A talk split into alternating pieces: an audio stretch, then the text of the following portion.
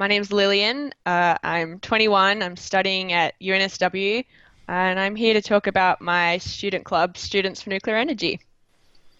That's right, listeners. The Gen Zs are about to enter the professional workforce. Let that sink in for a moment.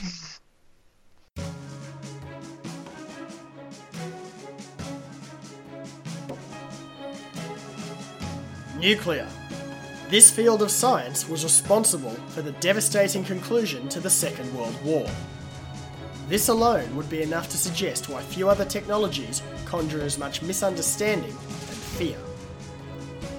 Today, the very same field now quietly supports our way of life by providing unique ways to interact with reality. It allows us to observe the world in impossibly fine resolution.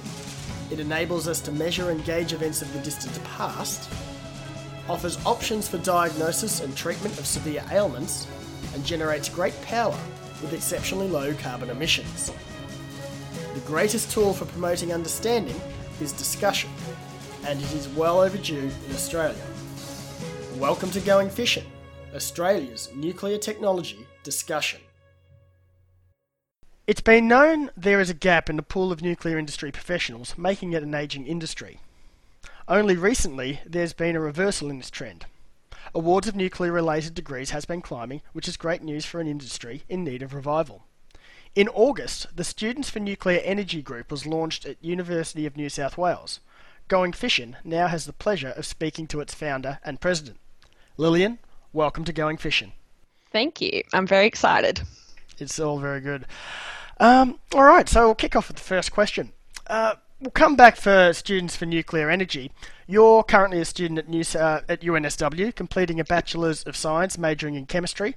Uh, how yep. did you choose this path? path? it's a bit messy, actually.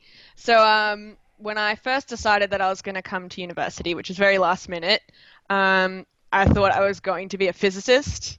Uh, and then I rocked up and I took my first physics class, and I was like, oh my god, I hate this. So, physics wasn't it. Um, I tried material science, um, and I half liked that, half didn't. I really wasn't into the math. And then I thought, okay, let's just pick something that I'm good at. And um, I've always enjoyed chemistry since high school. Um, so I took chemistry, and I, I really enjoy the lab environment. I really enjoy hands-on environments. So um, stuck with chemistry. Here I am. But um, I've always wanted a career in nuclear science. So I do also study um, some nuclear engineering courses at UNSW on the side. Very good. So let's have a, a closer look at your resume, shall we? Research on quokka and koala, which began yep. at high school. Mm-hmm. General executive member at Women in Nuclear and invited to be a guest speaker at AINSE Wise and ANSTO International Women's Day. And now president of the student group you founded due yes. to graduate with a Bachelor of Science in 2019. Mm-hmm. Do you sleep? yeah, but like stressfully, like stressful sleep. yeah, um, I sort of have this thing going on with my friends where I get angry at myself because I keep signing up for things.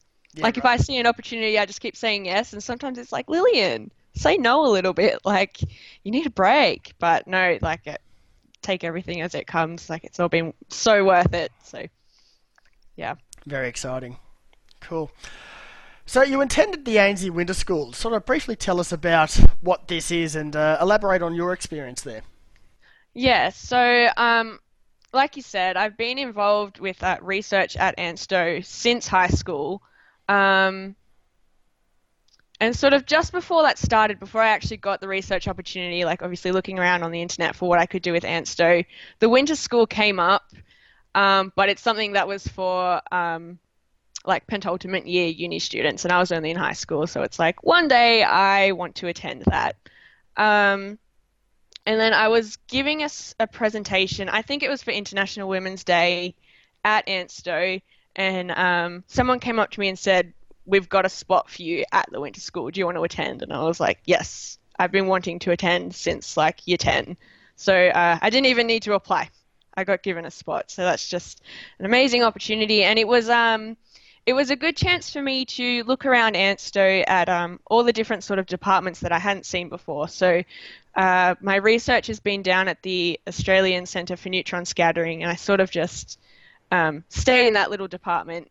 So this was a good opportunity for me to see all the different parts of ANSTO. Like um, they've got a lot of uh, biology and chemistry labs and stuff that I don't get much to do with, so I got to see all those. Um, got to see all their like materials engineering facilities and um, GATRI we got to see is really cool, which is their little irradiation facility. So I got to see the blue radiation underwater in the pool, and yeah, so a great opportunity that I got to take with a bunch of other students my age that um, I've been wanting to do since I was little. Very nice. You mentioned GATRI. Is that uh, one of their many TLAs or three-letter acronyms? Um, yes. So it's one of the facilities that they use to irradiate samples. So they, um, I think it's co- cobalt metal that they use. They stick it into the reactor um, next to the core, and then they transport it out to another facility, another pool.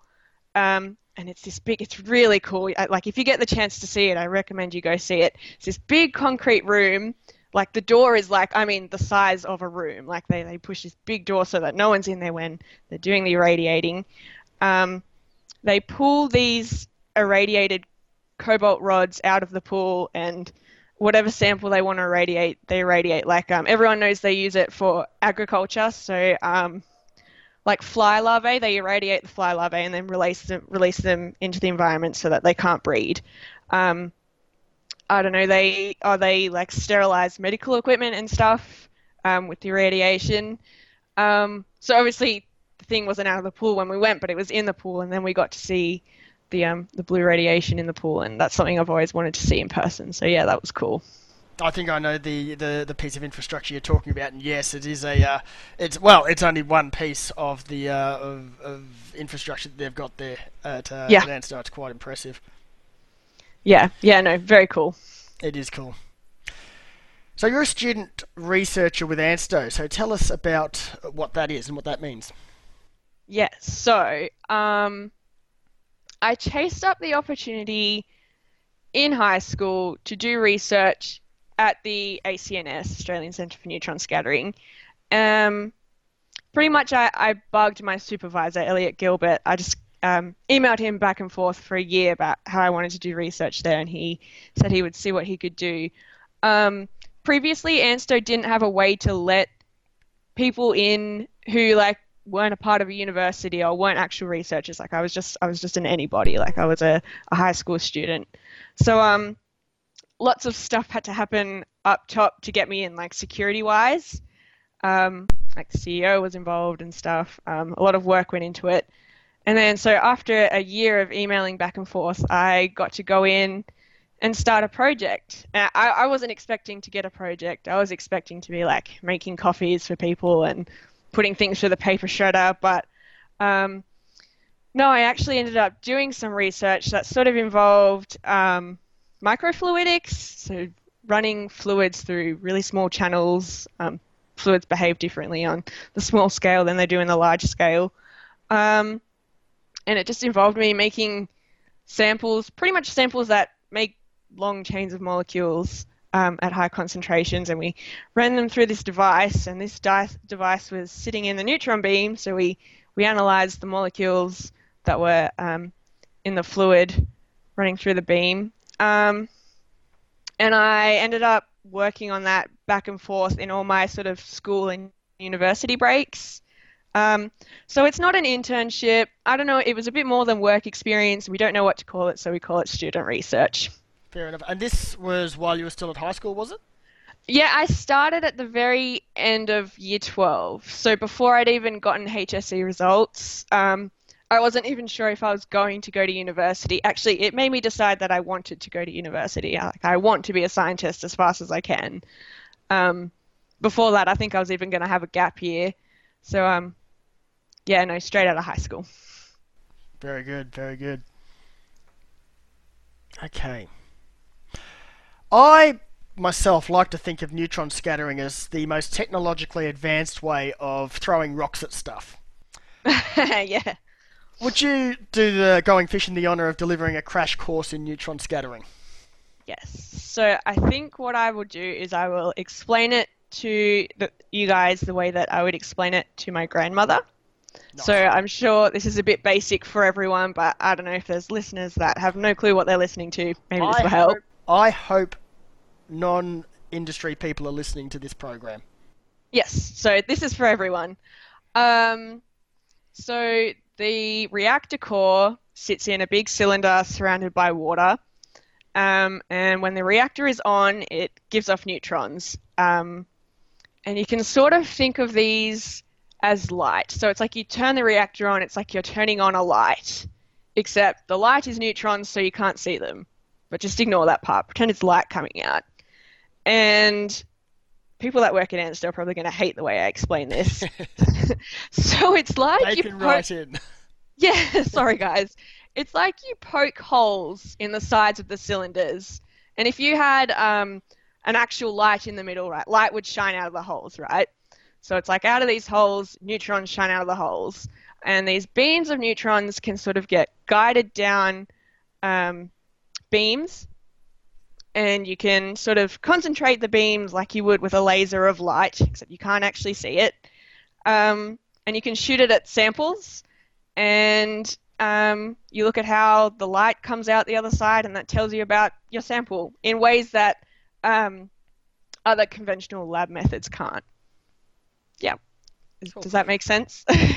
Look, one thing I, I would like to ask is neutrons are, even though very small, they are still effectively a, a particle, and they do have sort of a, um, a mass, whereas Yeah. light made of photons sort of doesn't. When you sort of, even when you describe it as it still behaves a bit like light, for sort of all intents and purposes, when you're running this experiment, you can still sort of treat these neutrons as light. Yeah, definitely. So, um, like when you're looking at your fancy computer screen, it's telling you like what wavelength the neutrons are at. So yeah, they they do the whole wave particle duality thing. Yeah. Excellent. So, what can what can this do for us? What can you do? What sort of things can you look at with a, uh, a neutron scatterer? Well, so there's um lots of different instruments at ANSTO, and they all do um different things. So the the instrument that I was working on, it can tell you about shapes and sizes of molecules in your sample. Um, and there isn't really another method that you can use to do that. Um, whereas there's another method that I've used um, that can tell you the exact crystal lattice of something that you're looking at, simple, uh, similar to what you do with um, X-ray diffraction, but with neutrons. And um, neutrons interact with matter differently to X-rays, so um, you can see uh, different alignments like hydrogen bonding. Um, there's another instrument that I've worked on a tiny bit that works like uh, I don't know, like a medical X-ray. So you you put your sample in the beam and you see through it like if you stuck your arm in an X-ray and you can see all your bones.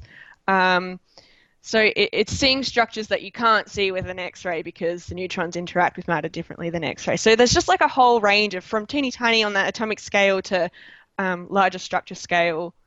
Yeah, you see inside things. It's it's it's X-ray vision, but Yeah. it's not always using X-rays. It might be using neutrons or or Yeah. some, well, it'll be using neutron particles. yeah, and you can get um, very detailed X-ray vision with neutrons. Rightio. Now the equipment all at at ANSTO there, or in the uh, oh, it was called the Bragg Institute. It's called something else now, I think. ACNS. Uh, the Australian Centre for Neutron Scattering, isn't it? Yep. That's the Yep. one. Cool. The all obviously all the the neutrons there, all the tools there work off neutron scattering. You mentioned a little bit about uh, X-rays. Now that's some, not something that you can do uh, with that particular machine or with that particular laboratory. Is that correct? Yeah, that's true. I mean, um, at university, like I think almost every university will be equipped with um, X-ray machinery. You know, um, even in your regular first or second year chemistry lab, you go down and chuck samples in the um, X-ray diffractometer, but you definitely can't do that um, at school with neutrons. Like neutrons are, you, you need a reactor, right, or um, a spallation source. But um, you know, X-rays, you just need a bit of um, plug some copper into a high energy source or something, and then you got electrons, and they make X-rays. But um, yeah, neutrons, you can't do that at university. you need to have a nuclear reactor. Unless your university's got a, uh, a nuclear reactor, uh, you've got to yep. go elsewhere. and some universities yes. do, but uh, but not, yes. not, not UNSW. No, out in Australia, ANSTO is our only option. Right. So you've had the opportunity to work with Quokka and Koala. So these are neutron scattering devices. How do they differ? What's uh, what's the, the, differentiation between them? Yeah, so um, almost all the instruments down at the ACNS have cute little Australian names, um, like Quokka. Um, so Quokka was the one that can look at um, like entire molecules and can tell you the shape of the molecule or the size of the molecule, like the length. Um, and then Koala was one of the um, neutron diffraction ones that. So it's a bit hard for me to talk about the actual research that we were doing because I, I'm not particularly interested in the samples. I'm just interested in the way the instrument works. So I tag along with other researchers um, and just jump on their research, and they can do the research part, and I can do the cool instrument part. Um, but basically, we had a, a, heap of benzoic acids, and they were crystallized, so um, solid, and we we used Koala to look at the way the molecules were aligned, so that we could look at their hydrogen bonding. Um, so that's not looking at like the size of a molecule or the shape of the molecule. It's looking at the actual arrangement of the atoms. Um, whereas the one that I have worked on a tiny bit that is like sticking your arm in an, in an X-ray, except it's neutrons. That one was called Dingo. So um, yeah, they all have very different functions, and I, I like that's about as much information as I, can tell you because they're they're very complicated, and I don't understand that much in depth. Fair enough. Fair enough. So, at the moment, all the cool kids are studying renewables. Why yep. nuclear power for you? Yeah, okay. Um, for me, it started with, I think it was in year 9 or 10. Um, we had a, a year 10 science um, assessment, a science assessment on, um, I can't remember what it was technically on. I think it was on things that have environmental impacts. Um, and they were all to do with the Sydney area. So I think people got stuff to do with dams and coal power stations. And mine was a question like, what would happen if Australia had nuclear energy? Um, so it meant that little year 10 me had to research these things on the internet, which is obviously there's um, very for and very against arguments on the internet, and you can't really tell um, what's real and what's not real. But I, I ended up coming up with a cute little two or three page report on um, why nuclear would be good for Australia. Um, that was the conclusion that I came to. And I think ever since then, I've been really interested in it. So every opportunity that I've been able to come up with to, to find out as much as I can, I've taken it. Um, and for me, it, it's just it's blindingly obvious that nuclear is the way to go. Like um, so much energy out of uh, such a small amount of fuel people are so scared of it, but I think because the way that my research project happened in year 10, uh, fear wasn't my initial reaction. Um, that's not to say that I'm not into renewables. I think I've found um, since really getting into nuclear that there's a lot of pro nukes that are really anti renewable. And I, I'm not one of those. I mean, I'm a UNSW student. UNSW is very, very into renewables research. So I'm both. I don't think you have to be one or the other. Very good. Sort of. What do you? Can you tell us a bit about how you thought of nuclear prior to doing that assignment? Did you have a strong feeling about one way or the other, or or not so much? I'm not really sure. I think, um, well, when I was little, I remember Fukushima on the news, um, and I mean, I think I probably would have been scared. Um, but I, I'm, it mustn't have been. I mustn't have been scared enough to have a strong opinion on it. Um, yeah, no, I think the assignment really gave me the opportunity, so young, to separate nuclear weapons and nuclear disasters from safe nuclear energy. So, um, yeah, I, I think prior to that, I mustn't have had such strong opinions. I think. It's it's interesting because uh, I don't know if you've listened to the, the first interview I did with, with Dr. Ben Heard, but mm. so he explained about his uh, his initial anti-nuclear position, how that was formed, uh, and on reflection, when I sort of think about um, specific elements of anti-nuclear rhetoric, it was it's pretty much entrenched in the culture, such that it's uh, it's kind of a default position. Yes.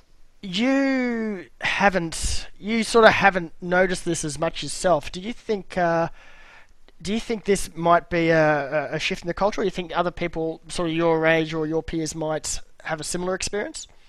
See, I'm not sure if I'd call it a shift in culture. I think I'd call it a massive challenge.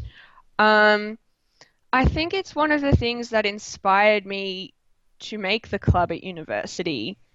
Um, because at a university, you've got a bunch of people who are trained to think scientifically um, rather than just the general public who they, they don't have to be trained in scientific thought like that. Um, so I mean, you can understand why they're scared, but at, at university, in in the science field, people think rationally. Um, I think that's why I thought university would be a good place. Well, it's one of the things that inspired me to start the group because I think there are other people that think like me um, in regards to nuclear because science has taught them to think of something else other than fear. Like it's taught them to break it down and look at the pros and look at the cons and look at the data and um, decide for themselves which data is more reliable. Um, yeah, does that answer your question? It's it's something I've. It seems to be a common sort of theme where the way I see it is a bit of a.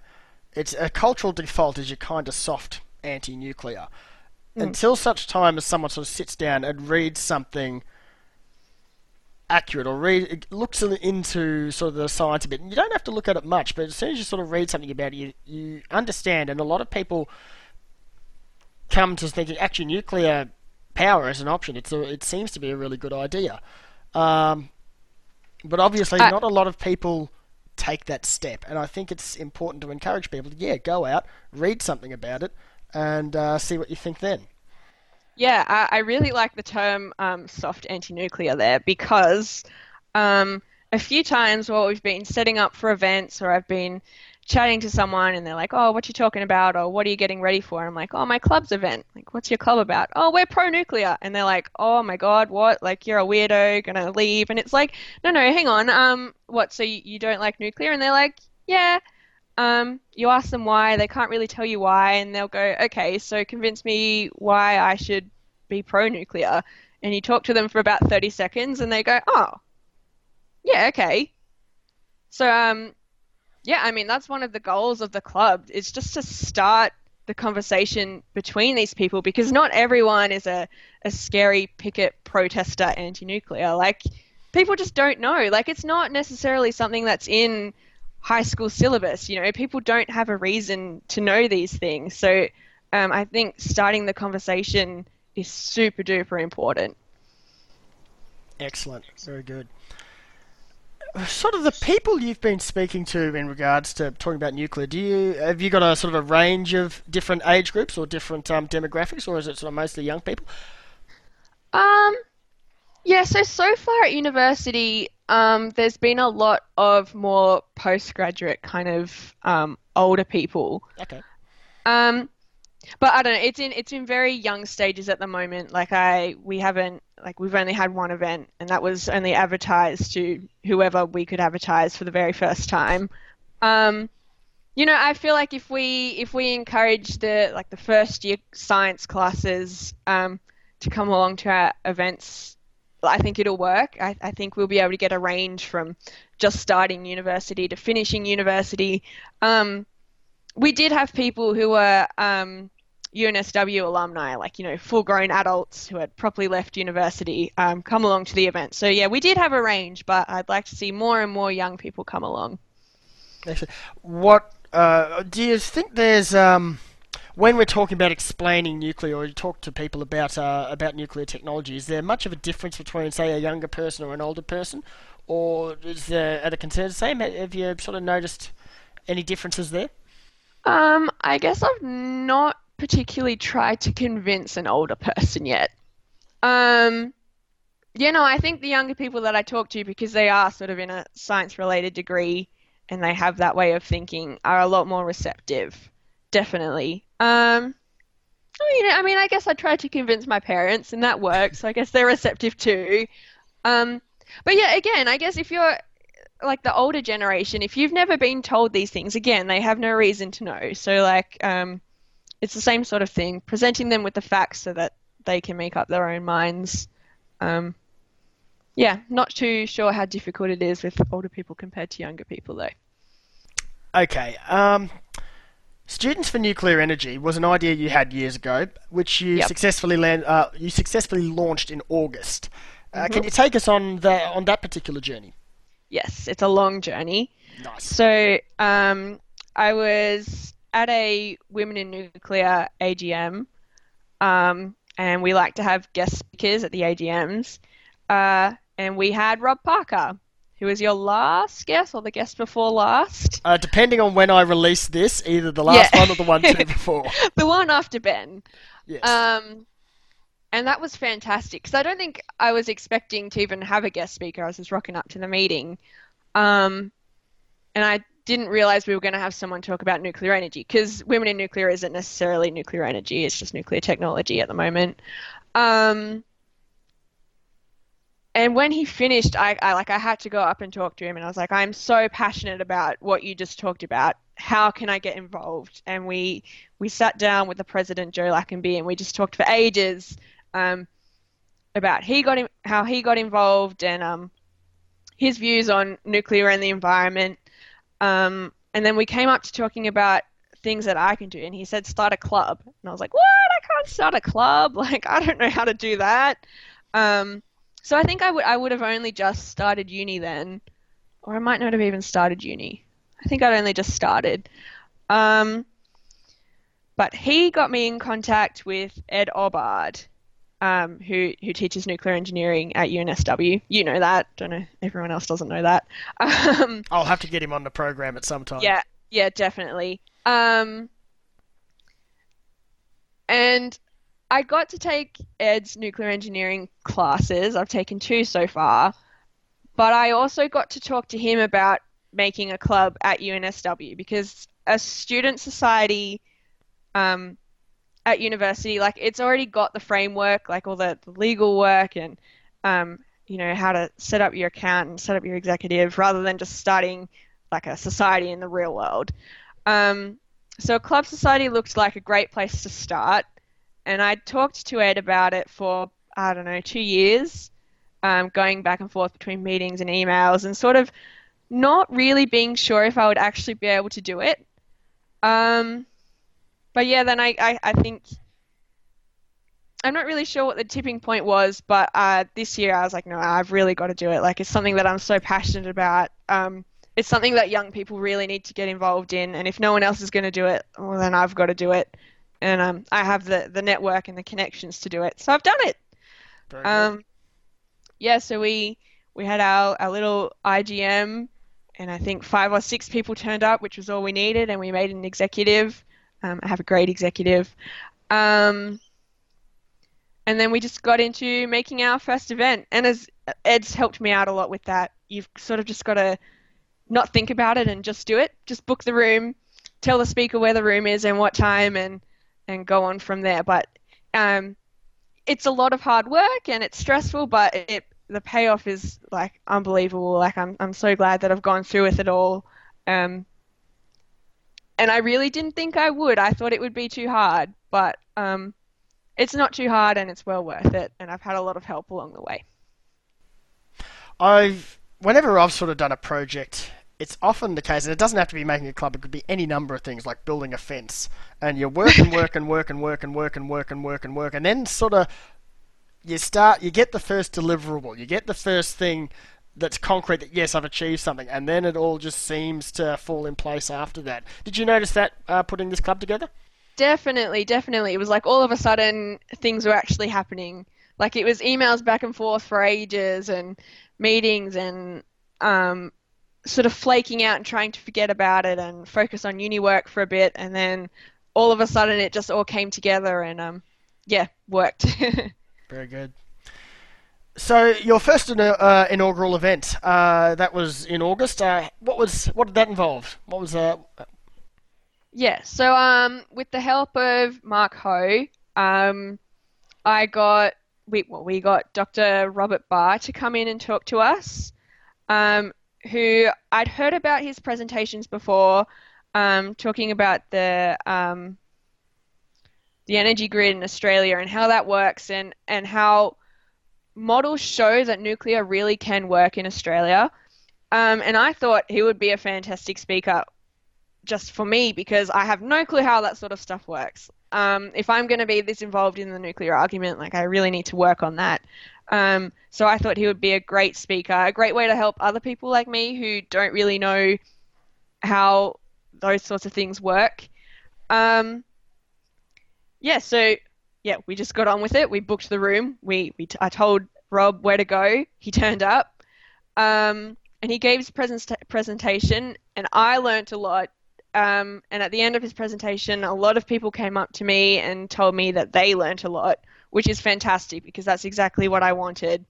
Um, we had a great discussion. Everyone was asking questions at the end. We could have stayed for hours asking questions and going back and forth. And um, it finished with drinks and some food at a uni bar. Um, and everyone just got to network and keep talking and argue a little bit. Um, and I, like, I don't think everyone in the room was particularly pro-nuclear, which is exactly what I wanted. Um, I want to have lots of events like that in the future, either with um, single presenters or on panels.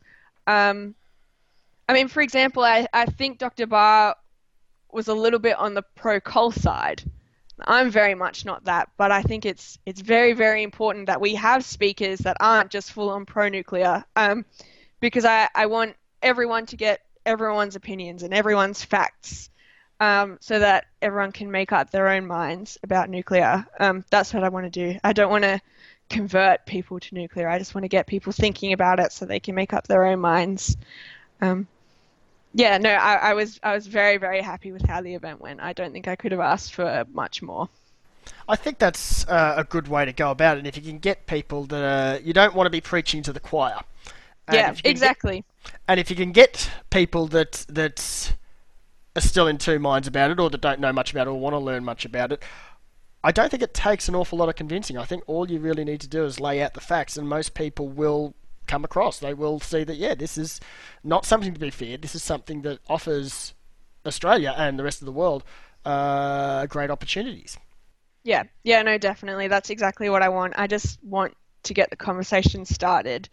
Um, for me, I mean, I'm not very much into politics either, but when I'm watching the news and they're discussing the current energy issues and the back and forth between renewables and coal, it's very frustrating because nuclear doesn't come up at all.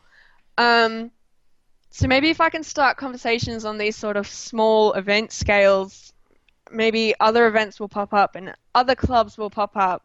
Um, and they'll get talking and they'll get their their universities talking about nuclear and, and it'll spread and um, yeah no that's exactly what I want I just want to get people talking and considering and looking into things for themselves rather than just freaking out because of what they've heard in the media about nuclear um, yeah it needs to be part of the of the public discourse. Yeah, yeah, definitely. Yeah, absolutely yeah. agree. So, all right. Would you be keen to hear from other pro nuclear students who maybe want to open a chapter of Students for Nuclear Energy at their university? Yes. So um, while we were advertising for our event, we I, I was emailed by I think it was someone from Melbourne and someone from WA who was asking how they could get involved with the club, and I thought that was fantastic. Um, I definitely would love it if other students for nuclear energy clubs opened up at other universities. Um, like that's exactly what I want. There's no reason to want to keep it exclusive and only at UNSW. Like that's not the point. The point is for for it to spread and for everyone to talk about nuclear. Um, the hardest part is just making a club, like just getting started. Um, so yeah, I mean, I guess if people are interested, they can email me or email the club. I guess I'll give you my email, and you can put it in the podcast link or something. Go for it. Um, yeah, yeah. But no, definitely, I think that's a fantastic idea, and that's exactly what needs to happen. Is yours the first pro nuclear energy group at universities in Australia? Do you know that for a fact or, or not? Uh, I don't know that for a fact, but I'd say so. Uh, I know that there's a there's a pro nuclear student group in America. I don't remember what university it was.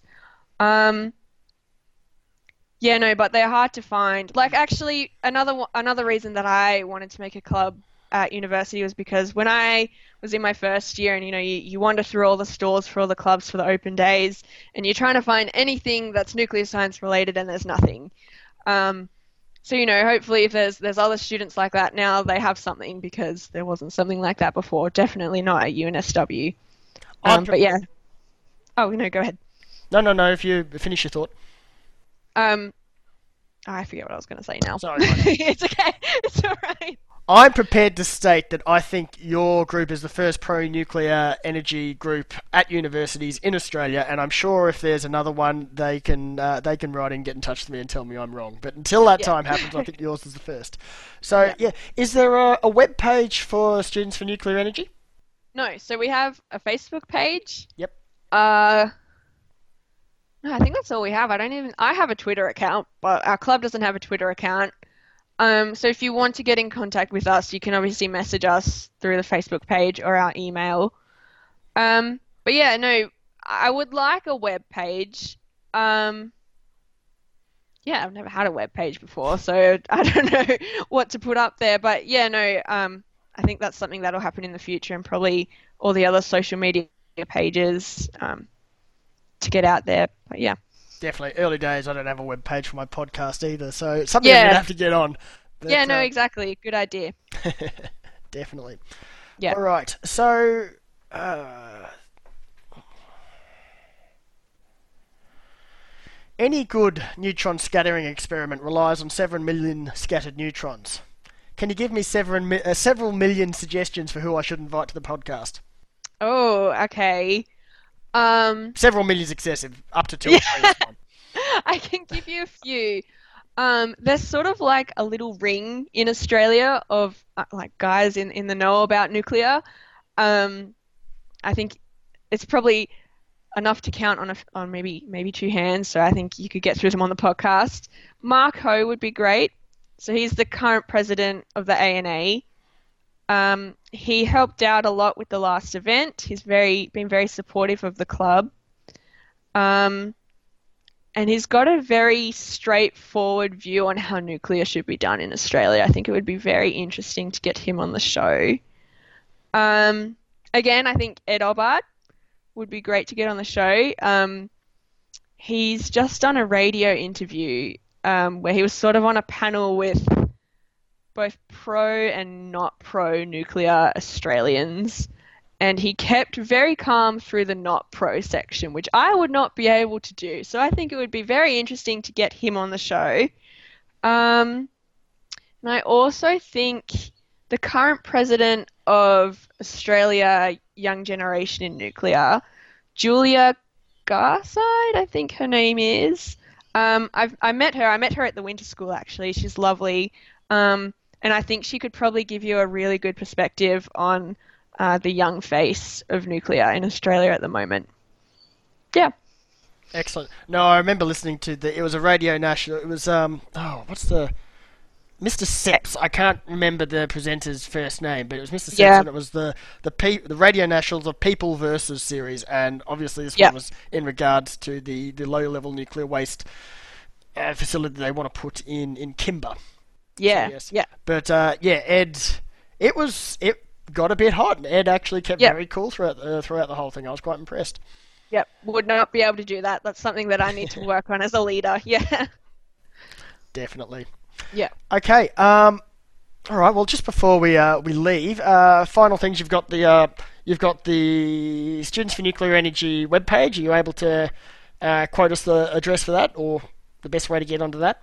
Uh, yeah, the, the Facebook page, I think if you just search Students for Nuclear Energy, I think we're one of the first ones that come up. Um, our email, if you'd like to email us, is studentsfornuclearenergy at gmail.com, but the four is a number four. Um, Okay. Yeah, you you can find me on Twitter. I think if you just search my name, Lillian Caruana, that'll come up. Um, happy to talk about nuclear there. Um, yeah, I don't know if you're a UNSW listener, come along to our our meetings. If you if you see our events advertised anywhere, that'd be fantastic. Do you have a regular schedule for your meetings or your events? Not yet. Not yet. Early days. Not yet. Early days. We're working on our next event. Um, I'm thinking either a, a panel, um, maybe with um, some scientists from Women in Nuclear or something, or um, I'll find another single guest speaker. We can have another night similar to our first one. Drink some food. It's what a uh, university group or a university uh, conference is all about, really. Yep. Information, Yep. drinks and food provided by the uni. yep. Look, one last thing, uh, yeah, before you go, it's only just sort of come up recently, uh, and it's probably going to be underway by the time this comes out. But there is a nuclear power pride march going on in Germany in uh, middle of October, I believe. Yeah. And you're planning on going along? Well, I'm going to apply to go along. Um, yeah, it's it's very soon. It's sometime next month, um, and it just looks like the perfect opportunity for young people um, interested in nuclear in Australia. They're, they're offering scholarships for travel to just go along and attend this march. Um, I didn't even know it existed before uh, someone tagged me in it on Twitter. Um, yeah, I think they just they just want to show that there are people all around the world and young people all around the world that support nuclear now which is exactly what I want the club to do. I want to show that there there is a, a young a young people voice in Australia um, that supports nuclear. So yeah, no, um, I think you can find the link to the event on our on our Facebook page. I think it's all over Twitter.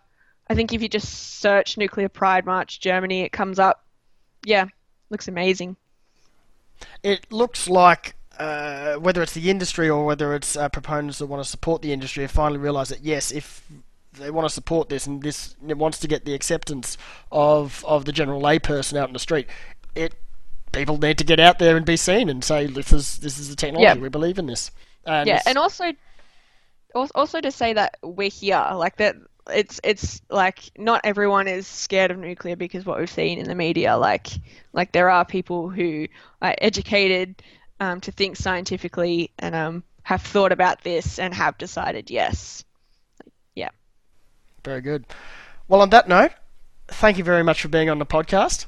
thank you very much for having me. It's uh, it's been a lot of fun, and um, yeah, look, I know there's a couple of people in the uh, in the group. Maybe uh, in future might come back in six months' time. Maybe get a panel discussion with the rest of your club executive.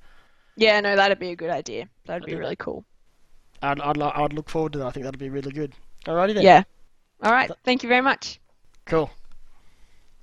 The Students for Nuclear Energy Facebook page can be found at www.facebook.com slash students for nuclear energy slash with the 4 spelt F-O-R.